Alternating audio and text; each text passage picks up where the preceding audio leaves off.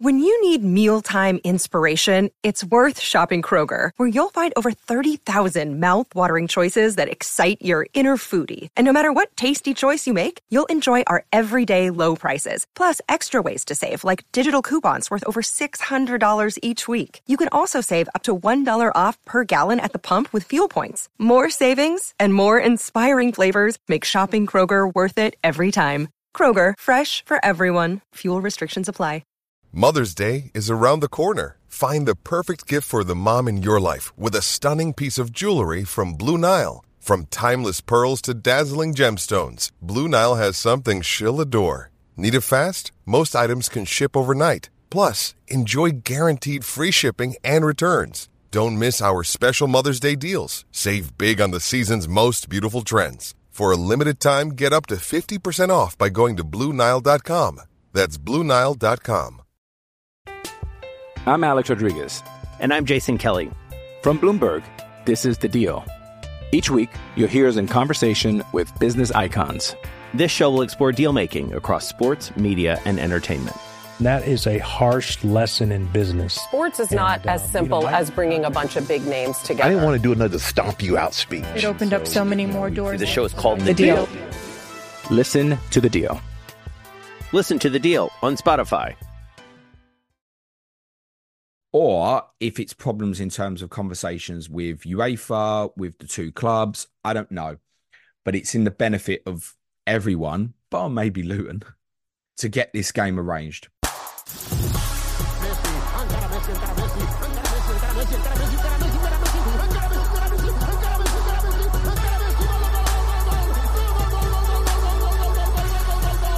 The Fantasy Football Show. Hello, everybody. My name's James, and for the benefit of those listening back to the audio, you're listening to Ask James, my regular YouTube live stream, where I welcome questions from the YouTube community on anything football related. Uh, to timestamp this, it is just coming up to 10 past 11 on Thursday, February the 1st.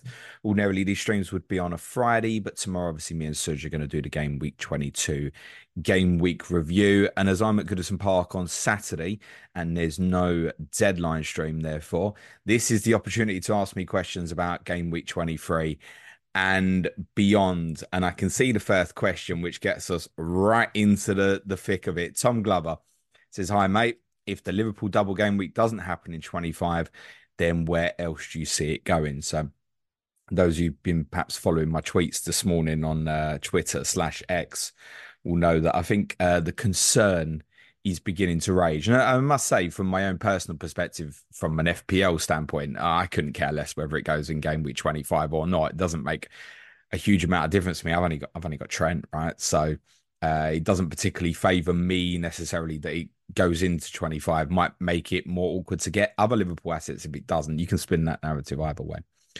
But as has been discussed this morning, the Premier League are potentially in danger of making uh, a, a massive, massive error by not arranging this fixture.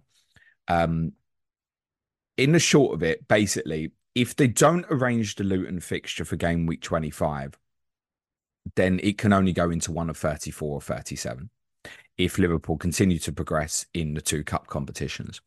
If they continue to progress in the two cup competitions, it is almost certainly going to land as a treble game week in treble game week 37. Uh, now, before you get excited about treble game week possibilities, let me tell you that Liverpool's schedule under that situation would be a Thursday Europa League semi final, uh, Sunday in the Premier League, Tuesday in the Premier League, Thursday in the Premier League, Sunday game week 38, Wednesday Europa League final, Saturday FA Cup final. And that is why they have to arrange this game of football.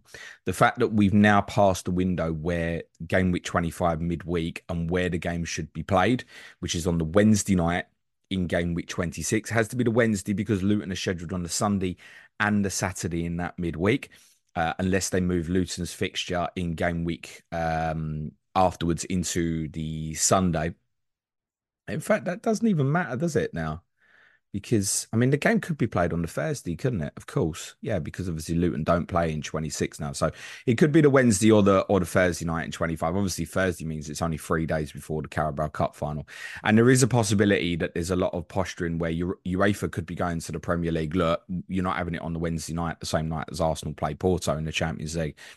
That could that could be part of it whereas there's no English teams playing on the Thursday in Europa. It could be that Liverpool might be kicking up the fuss and saying, well, we don't want to play three days for a Europa final. It could be that there's a little bit of that. It can't be on the Tuesday, which would be the ideal, which is where City are playing Brentford. That's because Luton play on the Sunday in game week 25.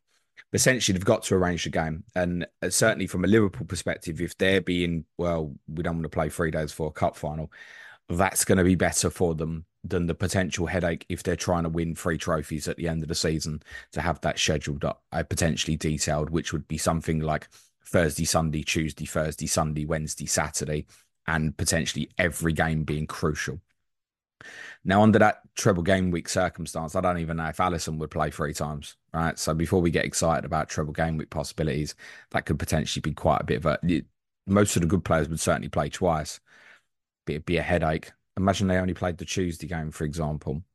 So the Premier League have got to arrange this game. They have suggested one alternative if the Premier League realise their boo boo in time, which is a manipulation of game week 30 to 32, where again, the, the problem would be bad, but not as bad as Liverpool having to play two games in five days. And under that example, you would have to play Sheff, uh, Brighton on the Saturday in game week 30, Sheffield United on the Tuesday in game week 31 the rearranged Luton game on the Friday, which would presumably become the start of game week 32, and then Manchester United on the Monday. The reason the Luton first rather than Manchester United is I don't think the police, considering they want to shut down games in Manchester from happening at all, by the sounds of things, the fact that they keep saying that United and City can't play high profile games later than 3.30 on a Sunday are not going to want United to play Liverpool on a Friday night. Monday night happened last year, might be okay. Friday night, no. Then Liverpool would play their Europa League quarterfinal first leg on the Thursday. So you'd have Saturday, Tuesday, Friday, Monday, Thursday. At least under that circumstance, the spacing is three days. If the Premier League can't see what the problem is now and the necessity to arrange this Luton game in game week 25, they ain't going to see that as a possible solution. Also, TV companies could immediately kill that. For example, if Sky have the rights to Manchester United versus Liverpool, which they're highly likely to do, every chance they're going to go, yep, Sunday and that would kill that as a proposition before the, the chance would come to maybe even a, potentially arrange that sort of schedule. Um, so it's a mess. Now, look, realistically, are Liverpool likely to get to the FA Cup final and Europa League final? Do you know what? Probably not, right? There's a lot of games to win, right? Liverpool would have to win three games and in both competitions. But they'll be in the top two in the betting for both competitions at the moment. So in terms of probability, if you looked at each competition as a standalone, subject to draw, obviously. Basically, if Liverpool didn't draw Manchester City, they'll be favoured to get uh, through to the FA Cup final. In Europa League, they'll be favourites whoever they play. Even if they got by Leverkusen, they'll be favourites. So the Premier League's got to foresee this problem. And most of us thought that they would foresee the problem and arrange the game because of what happened with Manchester United last year. United were in exact same situation where they had um, Carabao Cup final, still in the FA Cup, still in Europa League, and actually didn't become a problem because Manchester United lost to Sevilla in Europa League quarterfinals. But remember, they did get to the FA Cup final, and they could see the problem. And at two weeks' notice, they provisionally announced United to play Leeds in the in the midweek that was penciled in for the FA Cup fourth round replays. You might remember we only had ten days where we knew factually that the well, I say ten days, probably yeah, it probably was about ten days where we factually knew with certainty that that fixture was going to go ahead. Now, does it mean that they could arrange Liverpool and Luton next week and give the two sets of fans two weeks' notice? Yes, it is a possibility, but it's also dumb like, what are you waiting for? Everyone in the FPL community can see there must be someone banging their head at the Premier League right now going, Do you think this Liverpool could be a bit of a problem further down the line? Because we all know it. We all know that this is a massive problem. And therefore, realistically, they've got to arrange the game in game week 25. However, as said, now that we're inside the three week window, basically, of when the game should take place, unless they go for the Thursday night, then we're really tight now. We knew that it couldn't be arranged before this weekend gone because of potential involvement in the FA Cup. Say Liverpool lost to Norwich on Sunday, then obviously this wouldn't be an issue.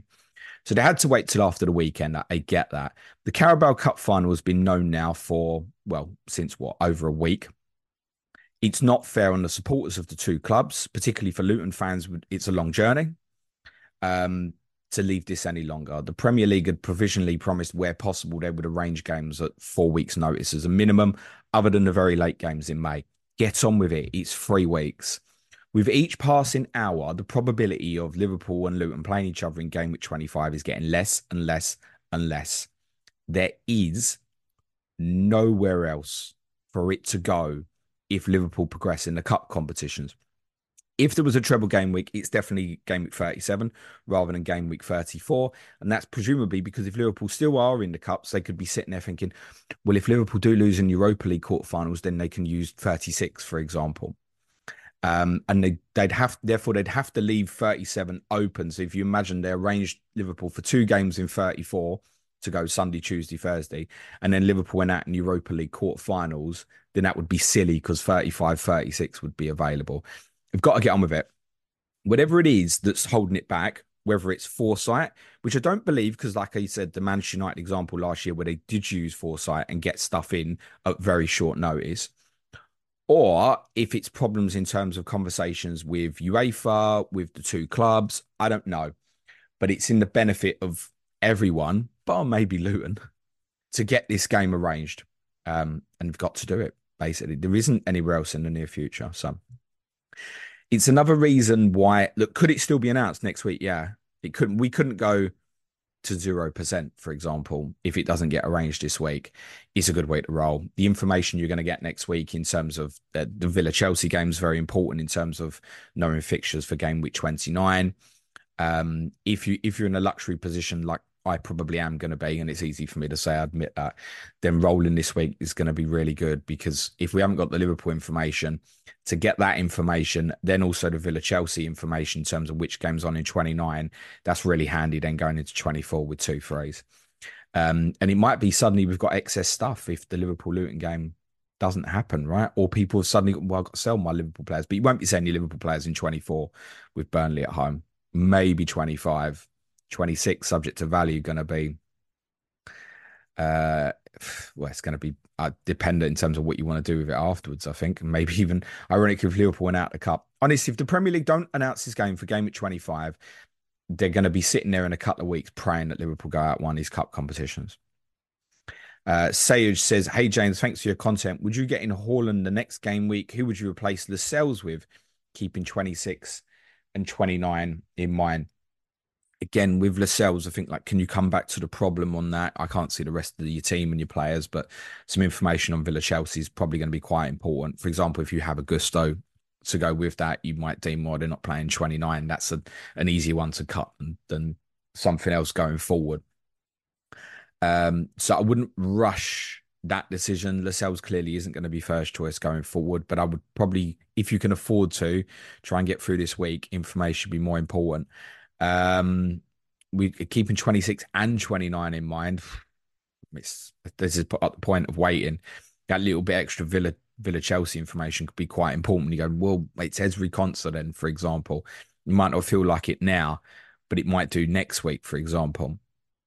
Um, on getting Haaland in, this is going to come down to gut feeling, which I was stressing a lot on my my deadline stream.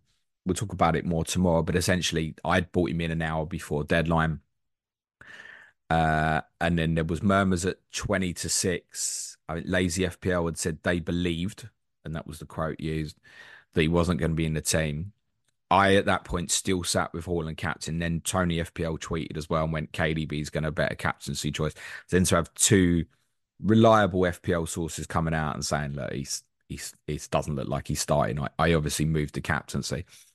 And obviously, if I'd have waited longer, which to be honest, you, I couldn't be bothered to do because I didn't think that information was going to come in that hour.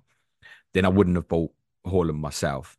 I am in the the advantageous position, I guess, that he's there, but it also may look like perhaps he doesn't start on Monday. I just wonder. Uh, I didn't watch the game last night because obviously I was at Tottenham, But if Alvarez hadn't scored, would the narrative this morning be, well, Haaland be back in on Monday? I suspect it probably would be. So, again, look, Pep actually, for all the criticisms he gets, was quite useful in his press conference in terms of what he said. Um, and largely he is, despite the rep he gets. It's yeah, he changes the team, but actually his rep in press conferences, I think he's pretty fine actually. Um, and he might give us more stuff on on Friday, presuming they have a Friday press conference, because obviously they play Monday, which is an unusual one for City. But I imagine he will have a press conference on Friday, and, and we'll we'll learn more from that. get a bit more training info. But I, I don't imagine with a Saturday morning deadline, surely no one can know what the team's going to be on Saturday morning for Monday night. So we're going to all have to use a little bit of our own intuitive belief and and gut feeling. So it might be that I'd look at something else for captaincy, possibly. Um, again, I repeat what I was saying on my stream in the week was, and at the time thinking that he would probably play, but I only had about 60% confidence in it. And that's probably kind of how I feel about Monday as well. Is if it's not this week, it's the week after. But for many of you, it's a good week to roll. So I think what it might come down to is like, who are you selling, right? So if you've got the money in the bank to go from João Pedro to Haaland, and it looks like as it stands, and we don't have the factual info, but if João Pedro is going to be out, you might as well get him in. If that's if that was your plan, if you're moving from say Solanke to Haaland, like I did this last week gone, and Solanke's got Forest at home, then yeah, it's it's probably an extra week, isn't it? So I think you're probably going to be a little bit defined by who you're selling as part of that. Thomas Powell says, Hey, James, who would be your top three British players of all time?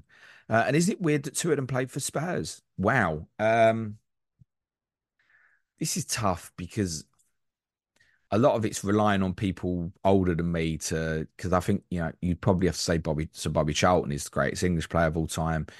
My dad would tell you that two best other British footballers of all time were Jimmy Greaves and George Best. They're all in the 60s. So I can't comment on that, but that's an influence that's been passed down to me all through my life that that nothing's really come close to those guys since. I think Thomas is referring to certainly Gareth Bale maybe being one of them. And I think Gareth will probably go down as the greatest Welsh player. To call him in the top three British players of all time, I I don't know. I don't know. It's really tough. I mean, if you if you went on my era, then yeah, Gareth would probably go in there. Um, and then you're arguably talking about the likes of in this modern era, Gascoigne's, Rooney's at peak. Tough. And that's why I think we lean on that. I lean on probably on that older stuff. So I think the right answer for me to give is probably Greaves, Best, and Charlton. I also recognise that's a cop out. Thomas says also, if you were to manage a Premier League side, who would you choose from former players to be your backroom staff? Um, I, I tempted not to say players who are already in management because it's a, a, little bit of a cop out, isn't it? Former, uh, former players, yeah, but most of them will have already gone into coaching and stuff, won't they? Um, oh, can I just pick some mates like Ryan Mason, Ledley King, um, a few other Tottenham ones? Can I can I have some Tottenham people on board? But I feel like most former players have already gone into coaching. I Don't really want to just necessarily go down that route. I mean, I could say Arteta, couldn't I? But who wants to put up with that every day? You wouldn't want him as your backroom staff. He's too jippy, isn't he? So, jippy? Is that even a word? Jippy?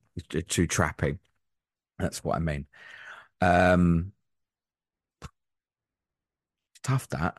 I feel like I'm on the spot, Thomas. I'm going to skip. Nikolai Sutney says, uh, Morning, James. Feeling sore this morning. Captain Nunez last night put me through the ring. I'm sure you will get a million questions on Haaland. Should we wait another week? So I've covered that bit. Just on Nunez, I got on the train, obviously coming out of Tottenham, and the first tweet I saw was that Nunez had hit the woodwork four times, and I did just have a little laugh to myself. He's hit the woodwork in all competitions now 12 times this season. No other Premier League player has done it more than four times. So he's hit the woodwork across all competitions three times more than any other Premier League player this season. That's madness. Atul Balaji says, Is there any concern about Trent as an FPL pick? Well, look, I think that's one you're not going to go and buy this week. I would be majorly, majorly surprised if he didn't start Arsenal on Sunday, despite Conor Bradley's obviously excellent performance at right back last night. Very different players, right? I haven't seen a huge amount of Bradley, but you wouldn't ask him to go into midfield areas. Now, Joe Gomez can do it from the left, but he's not. He's not quite the same, and I imagine Liverpool will want to do that against Arsenal. What I would say is, now I don't think there's a concern. I've got Trent, and I'm I'm not worried about it. But later in the season, if Liverpool's schedule is heavy, Liverpool now have the ability to know this lad is good, and in terms of Conor Bradley, and they can rely on him, right? And that would make you a little bit more nervous for things like doubles and rotation later in the season, where you'd go to drop off is massive. Bradley is not Trent; he's a different player. But can Liverpool use him as an option? They absolutely now know that they can. So perhaps a longer term, later in the season concern. At the moment, no, not a massive concern. If the double happens, you know, could Bradley play one of Brentford or Luton? Yeah, sure, but I'd still I'd still want Trent for the other one, right? Because of what he is. So no no huge concern at this minute. Certainly wouldn't be a a certainty if a double happened to play twice anymore. Lee Sherwood says Archer to Haaland this week means bench Bowen, Palmer, Saka, or Solanke. Which one do you reckon? Palmer, Palmer, Saka, Solanke. Gosh, I don't, I don't think you can bench Palmer or Solanke with those two features. You can make a case for Palmer, but I wouldn't want to at home to Wolves. So he's probably Bowen just off fixture. I think Saka in a home game would be more reluctant. If it was away, I'd say yeah, Saka. But I, I, I think yeah, because of that, it's probably Bowen away to Manchester United. I've got a similar headache, by the way, Lee. Um, and it's it's yeah, it's might be that bench Haaland. It might even be where I go. I don't think I'll do that. He's probably most likely Bowen for me. I've got all of those players, Lee. Uh, says, finally, when would you say cut off is for game week 26 Liverpool double announcements? It's 25, just for clarity. In terms of, I mean, look, if we're sitting here this time next week and it's two weeks, then that's that's zero percent, I think. But I don't think it's beyond them because of how short notice United Leeds was last year. I don't think it's it's beyond reason that there's enough noise. And the FPL community started picking up on this enough that Liverpool fans will pick up on it, and then maybe it spirals a little bit. Um, where they go, oh shit, we'd not realised that problem. Surely they see it. Surely. Anyway, uh, you might have different people in, in charge of fixtures this season. Who knows, right? It might have changed their organizer. I have no idea. Um, surely they can see it. But yeah, if we're sitting here this time next week and it's within two weeks, I think we, have got say zero percent. And then the night the night before is Villa Chelsea, so you've got your information. Then I think this time next next Thursday this week, you'd have to say inside two weeks, maybe the Friday, just in case it was a it was a Thursday night arrangement. But you shouldn't be leaving it that late. There's no reason to. Realistically, honestly, and and this is what I think will be dawning on our minds now. Going, I'm not sure about this anymore. Is it should have been announced on Monday, really latest. I said on Monday's podcast timestamp it's 10 o'clock in the morning or whatever it is, because I knew that by the time we released the podcast, it was every chance the game would be announced. This should be done and in the calendar. Uh, Lee says, any news on Colwill and Taylor injury as I want to sell one in game week 24. So uh, Levi Colwill missed out last night with a minor tendon problem, so he could come back into contention for Sunday, possibly against Wolves. Charlie Taylor, there's no information on, other than when I did the deadline stream for game week 21, I can't remember exactly what it um what it was, but someone said it was an it, someone came in the chat and I don't know who it was, but he came across as quite legit. He wasn't trying to stir trouble or anything, and said that Charlie Taylor was going to be out for a couple of months, and he had I can't remember exactly what he said, but it was a neck injury. Is what he'd said. Now there's no info going around what did he say? Sprained neck or something. I, I, can't remember exactly what the terminology was, but he said it was a neck injury and he was likely to be out for about two months. That's all I've got. That information hasn't gone round from anyone else anywhere, as far as I'm aware. So the reality is that how much of Charlie Taylor do you want anyway, mate? Like how much useful use is it to you? Okay, I, I get it. You'd be looking at 26 and going, oh, Palace away, I can play him.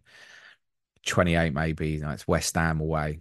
29, he's got the fixture. Do you actually fancy them for a clean sheet in any of them? No, I think I'd probably cut that one first, to be honest, mate. Uh, Colin Johnson says, Morning, James. Thanks for your fabulous content, mate. Cheers, Colin. Appreciate that, mate. Smash a like, it sub for the people in live now. Uh, Harry Scott says, Hi, James. Just into top 600 in Sky with 28 transfers left, first season playing. What do you think is a realistic target? Thanks for the pods. Love the content. Uh, realistic from there, uh, I think top 100. I think so. It's great achievement first season. You're doing really, really well. Remember that ranks don't mean nothing in Sky in the sense that they don't keep your history or anything. So remember to go for it uh, and risk finishing a thousandth rather than not trying to do the very, very best that you can at some stage. Um, but yeah, top hundred's achievable. I'm I've dropped out of the top four hundred after last night. I think I'm four sixteenth, and I might have one less transfer than you. Maybe I mean top hundred is probably a realistic target. I would say. I don't think I can win it at this. Well, I don't. Okay, let me put that different. way. Could I still? Yeah, but things need to go. My I need to have enough Adebayos like Tuesday night miracle returns, right? Um, to push me up the rankings, and I don't think that's likely enough. Uh, I don't think I take enough risk, and probably don't want to drop out the top thousand this early and know that the game's up because I'll I'll get disinterested at that stage if that happens, I think. And I don't want to be disinterested from a content perspective. I'm Alex Rodriguez. And I'm Jason Kelly. From Bloomberg, this is The Deal. Each week, you'll hear us in conversation with business icons. This show will explore deal making across sports, media, and entertainment. That is a harsh lesson in business. Sports is not And, as uh, simple you know, I- as bringing a bunch of big names together. I didn't want to do another stomp you out speech. It opened up so many more doors. The show is called The Deal. Listen to The Deal. Listen to the deal on Spotify. Another day is here, and you're ready for it. What to wear? Check. Breakfast, lunch, and dinner? Check. Planning for what's next and how to save for it? That's where Bank of America can help. For your financial to-dos, Bank of America has experts ready to help get you closer to your goals. Get started at one of our local financial centers or 24-7 in our mobile banking app. Find a location near you at bankofamerica.com slash talk to us. What would you like the power to do? Mobile banking requires downloading the app and is only available for select devices. Message and data rates may apply. Bank of America and a member FDIC. With threats to our nation waiting around every corner, adaptability is more important than ever. When conditions change without notice, quick strategic thinking is crucial. And with obstacles consistently impending, determination is essential in overcoming them. It's this willingness, decisiveness, and resilience that sets Marines apart. With our fighting spirit, we don't just fight battles, we win them. Marines are the constant our nation counts on to fight the unknown. And through adaptable problem solving, we do just that. Learn more at marines.com. Uh, David Fawn says, thanks for the content as always, James. If you had to put it the City lineup for Brentford, who do you reckon starts? Excuse me, sorry. Um, Ederson. I mean, wow. Now that they're all fit, here's what I would say. Um, you'll probably pick a tall lineup. So, like, I don't think Rico Lewis would play again. Like, I, I imagine a Kyle Walker will come back in the team, or he'll play Stones at right back and bring Ruben Dias back into the team, for example. I think you'll pick a tall team. That doesn't mean your Alvarez and your Fodens can't play, but it is something to factor back in again for Haaland in terms of going back and defending set pieces. Yeah, honestly. Yeah, that that I think is a minor factor that people would maybe be overlooking at the moment. It's not to say Haaland plays, but I think he'll just pick a taller team. Because Brentford Brentford win any free kick within 60, 70 yards, it's going direct. I've seen that myself last night. And if they get any throw-in within about 30 yards, it's getting thrown into the box. So there will be a thought process towards that. Man, with everybody fit, I've obviously seen not a lot of the game last night. I heard even Matheus Nunes played really well. That's a name we would have just like forgotten.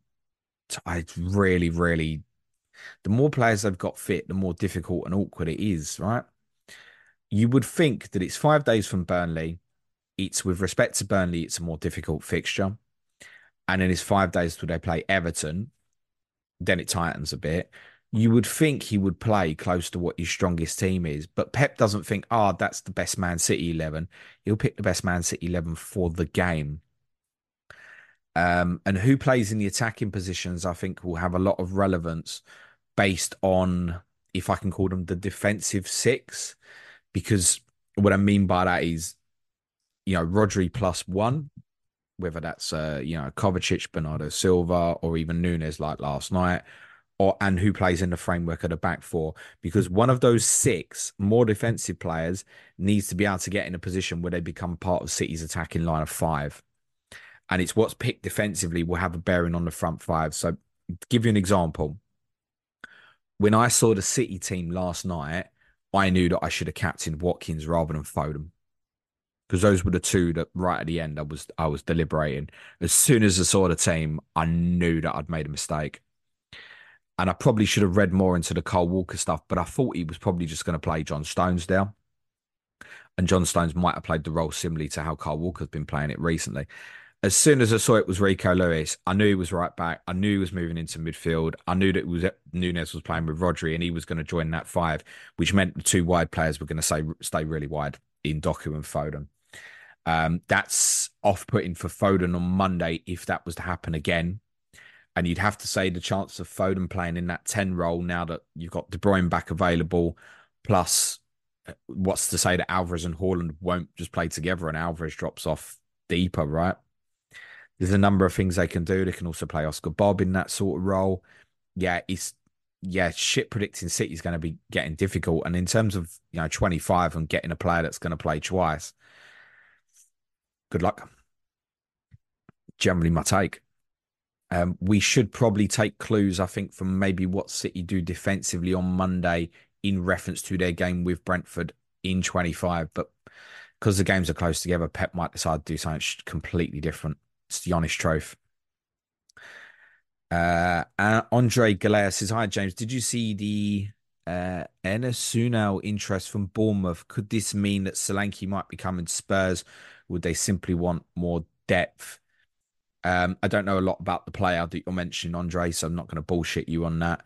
Um, but it sounds like you know that he's a forward. So, yeah, depth, why not? Ask yourself this if Solanke got injured, who plays up front for Bournemouth? Was it Kiefer Moore? I mean, it's a drop off, isn't it? Right. So yeah, po- possibly is more depth. Dominic Solanke, I'm nearly certain, will not be leaving Bournemouth today unless someone came up with an astronomical amount of money. Certainly more than what a few newspapers were reporting yesterday morning, i.e., 50 million. Bournemouth ain't selling at the moment for 50 million. Uh, MRCX says, Hi, James. Who are your top three favourite Spurs players ever? Ledley. Harry's got to be one. I think Harry Kane. Oof. I think Gareth really. Yeah, it was phenomenal, wasn't it? I feel was cold putting someone like not like Modric on there. Mind you, I mean, uh, Moussa Dembele is close to that as well. He really is. And then you think back more, you know, people like Gascoigne, Klinsmann, Berbatov, Teddy, Jermaine, Robbie, narrow it down the three is so tough. Ledley has to be on there. I think Harry Kane has to be on there. I think Gareth. I think Gareth Bale. Uh, sorry, my use of first name terms there, but I think you all know the players I was referencing. Uh, Dario says, Yo, yo, James, my man. Hello, Dario. Uh, Smooth Bagel says, Did you go to the game yesterday? Come, you Spurs. My friend, if Tottenham are playing at home game, I will be there no matter what. Um, unless I'm dead, basically. I don't miss games, not at home anyway. I'm going back a long time. Most of you won't have been alive the last time I missed the Tottenham home game. Tiffy Ferreira says Haaland's price rise was horrendous and FPL towers are corrupt. Okay, just a point on that. Um, look, I don't know how the algorithms work. And I think the guys who do the prediction models do great work and do their best to try and assist us. That's always how I take it, right? They do their best to try and give us a hypothesis of what might happen and what might not. With Haaland, you're talking about a case of a player here that we've never had before. And and from the little I have learned, let me say this. How many players have we had go into an FPL season with an ownership of what was he, 85% or something in game week one? And I've used this a few times. I used the Sven Botman reference a couple of weeks ago where he was getting sold on mass and his price wasn't dropping down. Um, and obviously, it's not taken a lot of buyers to buy Haaland back. And maybe there's that. He's like, oh, right, we've got this price wrong at the start of the season. His ownership's so big, it's not going to take the volume of transfers for him as it takes for other people to push him up in price. Listen, everybody references back the old the old brilliant skit that the, the guys on FML FPL did, right? Like, watch it. I know above average, above average FPL. Um, Adam shared it again the other day, right? It's brilliant we've got this game that's meant to be easy to understand and yet we've got this kind of secretive transfer algorithm that nobody can quite explain or understand um so it is what it is none of us know for sure right uh mad shook says thanks for everything james opinions on bailey he was outstanding when he came on on tuesday night honestly they were 3-0 down being pretty ineffective he came on and briefly you thought they might still get something out of this. He was electric when he came on. And I did note that Unai Emery said he's going to be another one that's going to be a major prox. I might have to bench him this week. Unai Emery said he had a minor back complaint, and that's why he didn't start, basically. So might get a bit more update on that on Friday. He was terrific when he certainly didn't look injured to me. He completely re-energized that Villa team. Um, I've obviously been keeping a watchful eye on him. I've, I've owned him for what sort of circa six weeks or so now, I think. And he's done all right. I mean, so nearly two assists in the game as well. Watkins so fractionally offside for the second. Um, he's really, really playing well at the moment. I think we know that he's liable to potentially break down. The fixtures coming up's good. Villa's next five's great. It could be next seven's great. Could even be next eight is great and then wildcard 31 when they go to City if you want to stock up on a few. Um, he's a risky player to invest in, though. Um, I've taken that risk. Mad shook. That's what I've done. JP says, Do you remember when I suggested Bradley for Sky? Who do you think starts right back versus Arsenal? Trent, mate. It's the same answer. And if you'd asked me the same question again, even though I know what you did yesterday, you'd have got the same answer, mate. David Fawn says, Tempted by any Newcastle assets would you prefer to invest in Gordon or a cheap defender of theirs? So uh, I think Botman as kind of a steady stands out. If something happened to Burn or Trips, then I think Livramento would be really attractive. Trippy is a difficult one to get for people that don't own at the moment. If you factor in, oh, I might want to get money for Salah back, becomes awkward. So I think Botman. Um, majority of the, the fixtures coming up a good Barcelona, the trip to Arsenal in 26, which admittedly is one that's a real downside of it because you'll want your player probably because of others blanking to play in 26 and Arsenal away obviously looks horrible. So, yeah, Gordon's still the standout and subject to fitness concerns of perhaps Isak, who remember went off in the first half. Callum Wilson, we thought might be back for this weekend. Gordon could even play through the middle, and I, you know, I don't think that's particularly terrible for him. Um, for some people, it's not better, and I'm not sure that it would be better for him, but it wouldn't it wouldn't concern me. So yeah, I think Anthony Gordon will people be taking another look going into this weekend, possibly. Yeah. Um, MRCX's best FPL midfielder below 6.5 million. Uh, it's probably still Palmer, isn't it? But it's it's relevant to your blank except if you don't own I don't think you buy at this stage. So I think Gordon becomes attractive again. He must be under that price, surely. I think it's still between those two. Bailey, despite what I've said, is punted. Will add though, someone asked me on my deadline stream about midfielders under 4.8, and, and I came up with the name of Tommy Doyle. And when I finished the stream, I was like, why didn't I mention James McAtee? And then he went and bloody scored later that night as well. So if you're looking for a real, real enabling one, I don't, I don't think that's a terrible one to look at. James McAtee. Uh, Heather says, "Morning, James. Thoughts on a Bernardo benching? Is he a hold going forward now with Haaland back and rotation? Yes, sir, I think so. At the moment, you, I think you'd be disappointed if he was back in the team Monday and you sold. if he's not back in the team on Monday, then we'd have to look at it and go, okay, maybe there's a decision to be made. But I think the more sensible play at the moment would be, yes, sit, sit with that. Thomas Morris says, Hi, James. Don't have a player uh, today. I, it says Tony's on Sky. I presume it's meant to be today. Who would you be looking to bring in currently? Have Saka, Saliba, Gross, Pedro. So I won't go into detail too much and bore the FPL listeners because we covered it quite a bit on Sky's pod yesterday. Um, I think Bowen, mate. I'll just go and get Jarrod Bowen tonight. Uh, Heather says, What are your thoughts on Maddison? I'll talk about it more tomorrow, but him and Bentancur, which is strange because they don't play anywhere near each other, kept getting on each other's toes in build up, I think, in the first half yesterday. Um, I don't think it was any intention for him to play as long as he did. Ange did say that obviously came off late on. It was it was cramp, and it certainly looked that way in the stadium as well. So I think he'll be fine for Saturday, subject to just getting over the. He'll be achy this morning massively. Um, he's matters, right? Look, one assist, and he's ended up with a seven pointer last night, right? He falls into that category of like your De Bruyne, your Odegaards. Maddison falls into that in the sense of I don't need a lot to be hitting the bonus, and that that makes him attractive. That again, the blank twenty six, I think, is a challenging fixture at the weekend. Like if you know, if you were saying to me, right, buy Maddison uh, or Gordon at this moment, I'd probably have to buy Gordon because Gordon's next three is better, as an example. I think.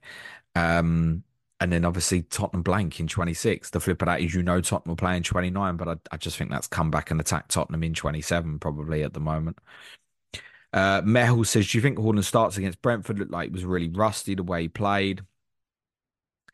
Look, I didn't see the game, so I can't particularly comment on it. Um, but it's another five days, and perhaps the, the run out helped. Haaland can look like that. I've seen Haaland score hat tricks and look rusty, so I wouldn't read too much into that. I've kind of covered previously, so I'm, I am going to move on. JP says, I have both Alvarez and Haaland. Do I hold Alvarez, do you think, and roll the transfer by Toney? So I've got both. That's a roll for me as a role, probably play the two, um, and see what it'll be. I think on the other side is more important. Again, a little bit like Heather's one on Bernardo, right? Imagine you sell Alvarez and suddenly, I don't know, De Bruyne got injured again. Oh my God, Alvarez and Haaland for the double. Yes, please. So, yeah, a role for me, mate. Uh, Mr. Dyer says, up to this point, should I stick with him out? And if I should transfer him out, who's the best option to replace him? That's I, I don't. I, I presume that's uh, in relation to Haaland. You, you, haven't said who the player is, mate. Sorry. It says I now have Salah. Oh right, okay. It's in relation to Salah. Still got. How does your team look for this week? Excuse me. I think having now gone through this week, if your team looks all right and you can carry it, maybe do so. Uh, Dario and Cuckoo says lethal. If he can stay healthy, where would you rank him amongst all the strikers? Of serious interest. Yeah, people will know, listen to me regularly. I've been very consistent saying he will score goals, irrespective of where he plays as well. He is lethal. Yeah, took the goal really well last night. Yeah, needs monitoring massively. But again, look, no guarantee he starts on Sunday. They might ease him back in. Then it's Palace away, City away, blank, Brentford away, Newcastle at home, possible blank, or Arsenal away. Tell you what, though, wild card 30. Yeah, might be looking at that. Uh, Joseph Robinson says, James, as an older man myself, uh, 64 for the benefit of those on the audio, says, Does your dad speak to you on how he navigated himself through the days of no segregation at away, away games in the 70s? They could be scary but adventurous days. Yeah. Yeah, absolutely. My dad's, and this wasn't that uncommon back then. My dad's best friend is, is an Arsenal fan. He's still is friends with him. Um, he's a lovely bloke, John. And they used to go to each other uh, with each other, right? So they used to go to Arsenal one weekend and Tottenham next weekend. It was normal then. Like you didn't have other games on the TV. So if you wanted to watch the game, you know, you, you didn't even necessarily have radio coverage or anything back then. You, you just went to the other team's game, right? Um, certainly in terms of lack of segregation and stuff. Yeah, but I think people used to congregate. You'd kind of know where the Tottenham would be if they were playing at West Ham, for example, or whatever. So, yeah, uh, he's got a few stories to tell. I don't think he got in too many scrapes. I don't think he got in any scrapes, but there's a few times it might have been a bit of running done on occasion. JP says, How do you think uh, West Ham Bournemouth plays out? Not sure if I did I should bring in Bowen for captaincy on Sky. It's it's probably the best choice tonight. I've said draw. I will add to that. Clayton said on our Patreon podcast on Tuesday he thinks Bournemouth will win comfortably tonight. Um, Suj was a bit indifferent. I mean, he's just indifferent to West Ham full stop at the moment. So, but I still think Bowen would be the, the right buy under that circumstance. MRCX says who to downgrade between Bowen and Foden if want to make room for KDB Salah.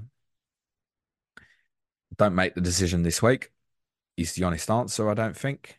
Um, it's very unlikely you're going to make move for uh, room for Salah this week. And even if suddenly Klopp went, oh, he's available, which he already said. Salah said he, uh, Klopp said Salah wouldn't play at Arsenal. We already said that. Even if he changed his money when it's available, he's still Arsenal away. Like, go steaming into that. Um, so the honest answer is bottle job answer. See how you feel next week. The information of Villa Chelsea might be important. Like, you know, if Villa go out and you know that West Ham's definitely playing in 29, sure it's longer term thinking, but it might impact your strategy, right? So the best advice I can give you is don't make that decision now. Patrick Lawson says, assuming Liverpool do have a double game at 25, we've got to stop assuming, I think. Uh, getting Salah would require major surgery, so probably going without. Would you rather get Darwin along with Jota and Trent or go with Toney instead? I think the answer to that will probably lie in how many other players for 26, right? You got Richarlison, Porro, Palmer, Gusto, Doughty. Like adding too much is going to be problematic, isn't it? So there's a little bit of that. My intention would probably be one more Liverpool and just go Trent plus Jota or Nunez. That would be the current plan for me at the moment. Uh, Rhett says any updates on when Salah returns and is he less essential compared to Haaland with doubts about doubling 25? No one's essential. Um, no, I've already covered, so I'm going to move on. I certainly don't have ITK. Uh, Andrew Gronin says, James, I need a goal fest between Bournemouth and West Ham to save my game week. My question, how much should I bet on the drab nil-nil today? Uh, you shouldn't, mate, because two thirds of the community start in Areola tonight, so you know that Bournemouth are scoring. Um, Rhett says, and do you enjoy the chaos merchant Darwin Nunez as a neutral? Absolutely. I love him. I love him. Yeah, he's brilliant. He's, he's going to have a game at some point where this is what we've always said, and we're still waiting. He's just going to go mental and get four or five one day. It's going to happen at some point. It could have happened last night. Uh, Cora says, Hi, what are your thoughts on bringing in Maddison this week? I have no other Spurs attackers team would be fine for 26. Uh, not keen. I'm going to skip it, Cora. Thank you for the question because I did cover Maddison a, a, few minutes ago, and I think my answer there will probably have helped you. Uh, Cole Valencia says, 2.5 million sold Haaland, one price drop. A couple of hundred bought him. He gets a price rise. How did that happen? I've covered. I don't factually know. Jack Wilson says best captain pick next game, if you're not sure Haaland will start, Palmer, question Watkins. It's open, isn't it? It's good. This is better. It's better for the game for us to have these choices. Um, at the moment, it's bust on Haaland. I'll be, I'll be honest. There's a reluctance to go Watkins again because of the last time played Sheffield United, but I think away game might be better. Um, how do they react to Newcastle? Pressure on, right? Really? Uh, now all of a sudden for Villa. Palmer certainly comes into consideration, I think. There's a number, you know, Richarlison back to Everton. There's a story there, isn't there? Um, yeah, is it terrible to go with a Saka or Jota? It's probably not ideal. Gordon will tempt, I think, for those who've got. Although Luton are obviously in great form now. So yeah, wide open. Number of options. I've, to be honest, I've no clue. No, no clue at all at this moment. If I lost Bowen tonight, I would maybe consider buying Gordon, for example. And it might be to just go, yeah, I'll, I'll punt him at home Luton, maybe. FPL chat says, Good morning, James. With no Liverpool double game info and with two Liverpool players in my team, is an earlier wildcard viable? Say 25. Thanks, mate. For me, if there's no double, uh, I can't see your team, right? But I would think there would be even less sense in wildcarding earlier. For me personally, would would be my take. Less reason to go and set yourselves up for 25. You know, th- those who were thinking of wildcard in 24 and potentially bench boost in 25. I mean, where, where that's off, isn't it? Surely. It's not to say you can't wildcard then, but no, I just think it makes it less attractive and it's got to be easier if if Liverpool don't have the double. it's got to be easier to move the move the players out who've got the blank in 26 because you don't have quite such a laser focus to buying Liverpool players. So well, I'm not going to get that third Liverpool player. Okay, I'm going to sell this Tottenham player instead in 26 and even roll through 25 maybe. And part of my strategy, even with Liverpool playing Luton in 25, if it still happens, would have been to try and roll through 25 to deal with the problem better afterwards. So, yeah. Uh, Get Carter says, Hi, James. Do you think Gordon is on pens? Uh, is that Wilson Joelinton pass pen takers out? Uh, could be, could be, could be, could be Guimaraes, could be Trips even. Uh, I, I can't give you an answer to that. We've got nothing to go on to to suggest yes or no to that. I don't think. Uh, good morning, FPL Glasso. Good, thank you. I hope you are too. Ryan says, "Is it getting to the stage where the Liverpool double game is un- unlikely?" Yep. Listen back to the first ten minutes of the pod, basically, or stream. Uh, Reedy says Pep also said he wasn't going to let what was going on in Kyle Walker's personal life affect his lineup decision. He did say that, and it doesn't mean that it did affect his lineup decision. Maybe just want to give him a break. They're playing at home to the team that's 19th in the league there's always a chance he was going to rotate. Uh, Eddie says Spurs have now apparently uh, given a green light for Véliz loan. Yeah, I've seen that. Surely means someone coming in unless Scarlett putting up trees in training. If they do get Solanke, how do you rate him as a potential signing? No, I don't think anyone will come in. No, I think it's more like we got to think is as well. Son, Johnson, Werner can all play through the middle if Richarlison gets injured, right? So, and I think, you know, if Richarlison got injured, like would Scarlett, say Richarlison got injured today, would Scarlett play up front on Saturday? No, he'd move Werner or Johnson now and bring someone else into the team. Or, or well, be bring Johnson back into the team, either play him there or play Johnson wide and Werner up front. That's what he'd do. So I think he's probably looking at that. Uh, yeah, says Heskey. I presume that's into in relation to greatest ever British players. Uh, Rhinos, please DM me. I, I keep forgetting, mate. Um, I'll tell you why when you do so. Morning, James. Any thoughts on the Walker leak? Uh, glad he didn't come on, so no one lost out. Wish leaks weren't a thing. Man, the drama. I mean, firstly, okay, I'm going to be blunt about this. It's Kyle Walker, guys. Get a grip. Like, it's not that important. Let me sell it to you like this. I didn't have that info and I don't own Kyle Walker. Now, if I'd have got that information and I'm sitting there on the deadline stream, as I saw a few people say, sort of like five minutes, four, three minutes, whatever, before deadline, and I've got to make a decision my team. Now, if I'm sitting on the deadline stream, as I changed my Haaland captaincy, and I, I wasn't tricking anyone, I generally made a decision, anyone can watch it back. Is like the second bit of news came on Haaland, and I was like, okay, I probably can't ignore this. And I really wanted to. Uh, the right, the sensible decision here is he's going to be a massive differential. Don't captain him. That became then the sensible choice. And I told everyone there and then, said, look, it's going to be Watkins Foden. I took a few seconds to think about it. My original bus captaincy until Pep's Presser had been Foden. I went that way. I told you all, I regret it. I, sh- I should have gone for Watkins because I should have seen the probability. I think of the higher probability with of Foden probably holding the touchline. But I also didn't have the Kyle Walker information. And if I'd had that, maybe I would have gone Watkins. In any case, no problem, no complaints, right? I'm I'm sitting on the deadline stream. If I had that information come through, then I would I would I would share it personally. So guess what? No one's going to share shit with me because they won't trust me. However, people to think that like people who aren't on deadline streams, for example, I've got five minutes before deadline, they've got a bit of information and what they should tweet about it to let people know. What percentage of people's followers are actually going to see the information at that point and do something about it? Or are you going to be thinking, well, I've got a decision to make here. Do, do I start him or do I don't start him? Is it okay to be selfish and think, well, I've got this information late. I need to potentially make a decision about whether I want to start him or not. Like, I don't understand the reaction of hate that some people have been getting because they didn't share the info. What what what were people meant to do? Start up a stream two, three minutes before deadline say, Oh, by the way, guys, I've heard Kyle Walker's probably not going to play tomorrow. Like, seriously. I don't get people's anger about what are people meant to do. Plus, as well, let me also say this, particularly in relation to Twitter, right? And I've been I've been through this. I'll be very honest. If I had information that got said to me, don't share it. I'm not sure I'd put it on Twitter. I'd probably say, you know, 800 of you on a stream. Yeah, cool, whatever, maybe. On Twitter, nah, because the main the amount of vilification and hate that goes around on that shitty app, if you're wrong, gets quite abusive and horrible. Who needs that in their life?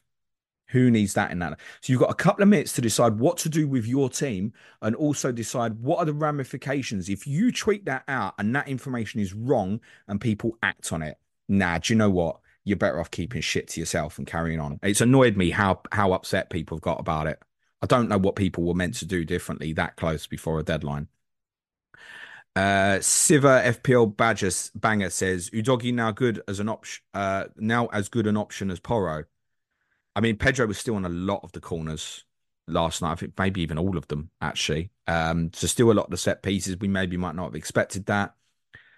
Udogie had a bizarre game. Um, I, like forget the the back pass for the goal. Like shit happens. It's a huge mistake. But actually, I think it, his first half was probably his poorest half for Tottenham last night. He really didn't play well at all. Um, yeah, sure. I mean, look, it's, not, it's basically like a million difference now, so that's going to be a factor. Would I still prefer Porro? Yeah, sure. I'll be honest.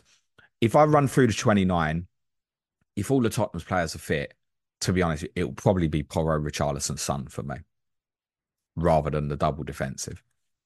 Uh, Milan says, uh, lol, Ryan Giggs, love that. Uh, Ryan Giggs, Ryan Giggs, what, best ever British player? I mean, he didn't turn up enough for Wales, right? Uh, I suppose in terms of trophies, yeah, sure, consideration. FPL Harry says, Morning, sir. I hope uh, 25 isn't announced. Maximum chaos, and it's funny the Premier League can't do basic things. I hope you're well, my friend. Uh, John Kedwood says, 62 years old today, 62 points today. Good luck, John. Andrew Grondin says, Who do I bench from Trent, Porro, and Estupiñán? It's a case to say Trent. You wouldn't fancy the clean sheet, would you? I don't think. It's a case to say, not that I'd fancy Tottenham, particularly at Everton, but what Everton gone last three in the league without scoring. I don't think I want, do, wouldn't want to bench a stupid out on Palace. I don't think, despite what happened the other day. So, yeah, it's a case to say Trent, and it, it, do you know what? It, with those sort of players, it becomes more fearful, right? A little bit like I, I bench Palmer this week. You know, oh, right, cool. I should have picked him over Haaland. um, but yeah, if you're going to take these sort of players on, do it in fixtures like that, right? So possibly Trent. Uh, James Wright says, I'd be interested. I'm just trying to think who's your other defender you don't want to bench? Just trying to think about that. Yeah, just having, I, I'm trying to think like if you had a free hit this week, would you go like Porro, Trent, Estupiñán? What would, what would, because that's got to be nearly the best three. So it could even be the answer is maybe someone else, Andrew. Uh, Eddie says Kulu was disappointed again last night, in my opinion. After his brightish sub appearance, think Brennan should come in for him at the weekend. What do you think? Well, I spent most of, I say most, a fair chunk of yesterday's Patreon pod yesterday saying, please get Kulusevski back on the right. You are right, though. He didn't play well last night. He played the key pass for the second goal, basically. Well, I'd say the key pass. Werner played the key pass, but he still needs to play that into Werner early to make it happen. I don't know. I felt a bit like, I would say he was sulking first half, but most of us know that he'd rather play central. And I don't know if there was a little bit of an element to that last night. Everything became so narrow and he really needed to hold the touchline more for me, particularly in that first period. And then ironically, he went central in the second half and he kept drifting to the right. It was really interesting. And that aspect of his game I really liked, by the way, because he was starting then in central areas and Tottenham was too static in the first half and easy to pick up. So then you'd have like a central player drifting out to the right. Maybe that was under instruction. Um, and that was pulling them apart a little bit. So some of his off the ball work in the second half was pretty good. Paid an important pass for Werner, but yeah, I can't disagree. I don't think he played well last night. Personally, was still rather Kulusevski's in that game. That'll be a physical battle going up against Mykolenko uh, on Saturday with rather Kulusevski's side. James Wright says Captain Nunez did not work out. Any favourite historic differential caps he picks from years gone by? Uh, I remember Demba Ba scoring Monday night hat trick was particularly sweet. Look, James, I've got to be really honest here. I barely remember our captain four weeks ago, mate. differential captaincies that worked out.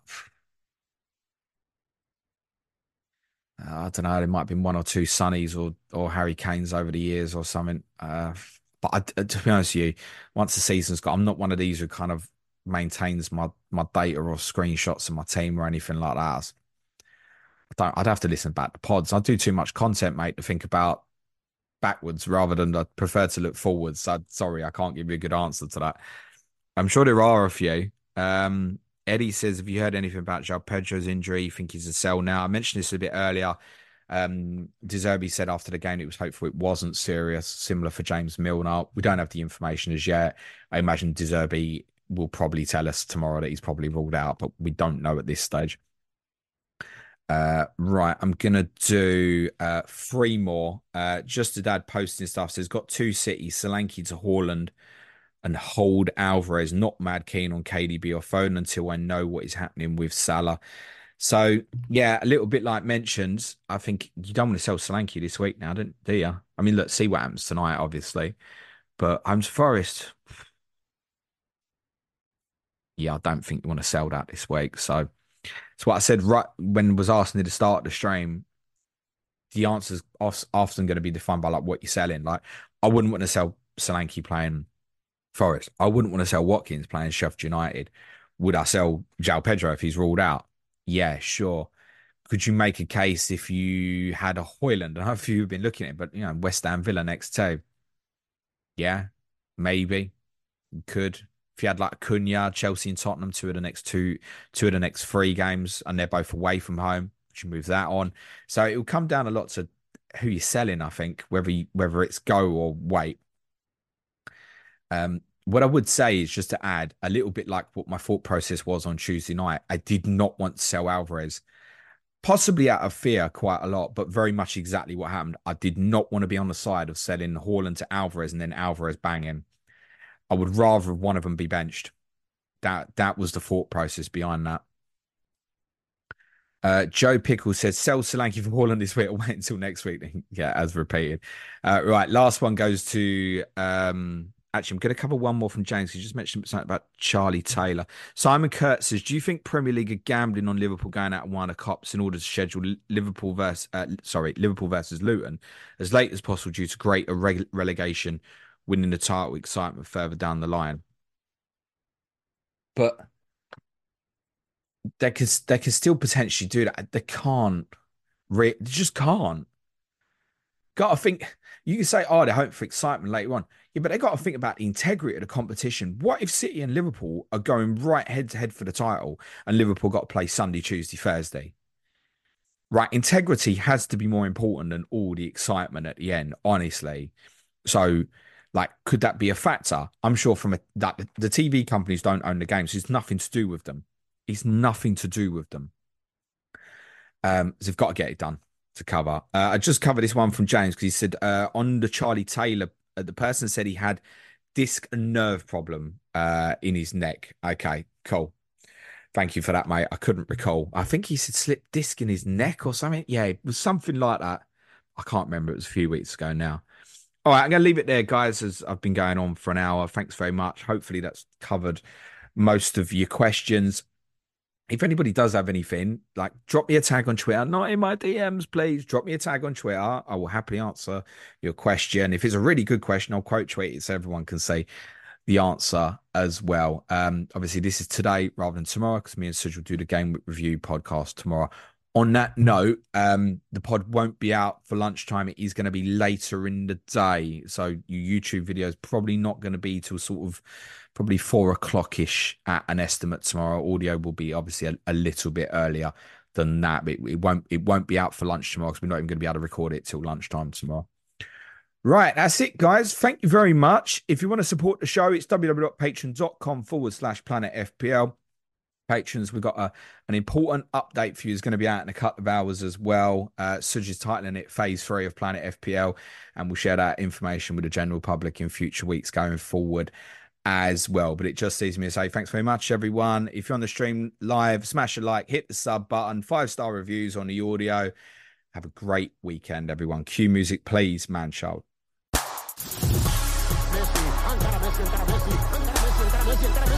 The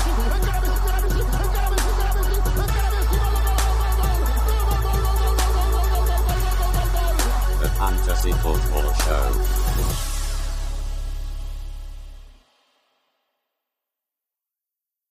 Sports Social Podcast Network.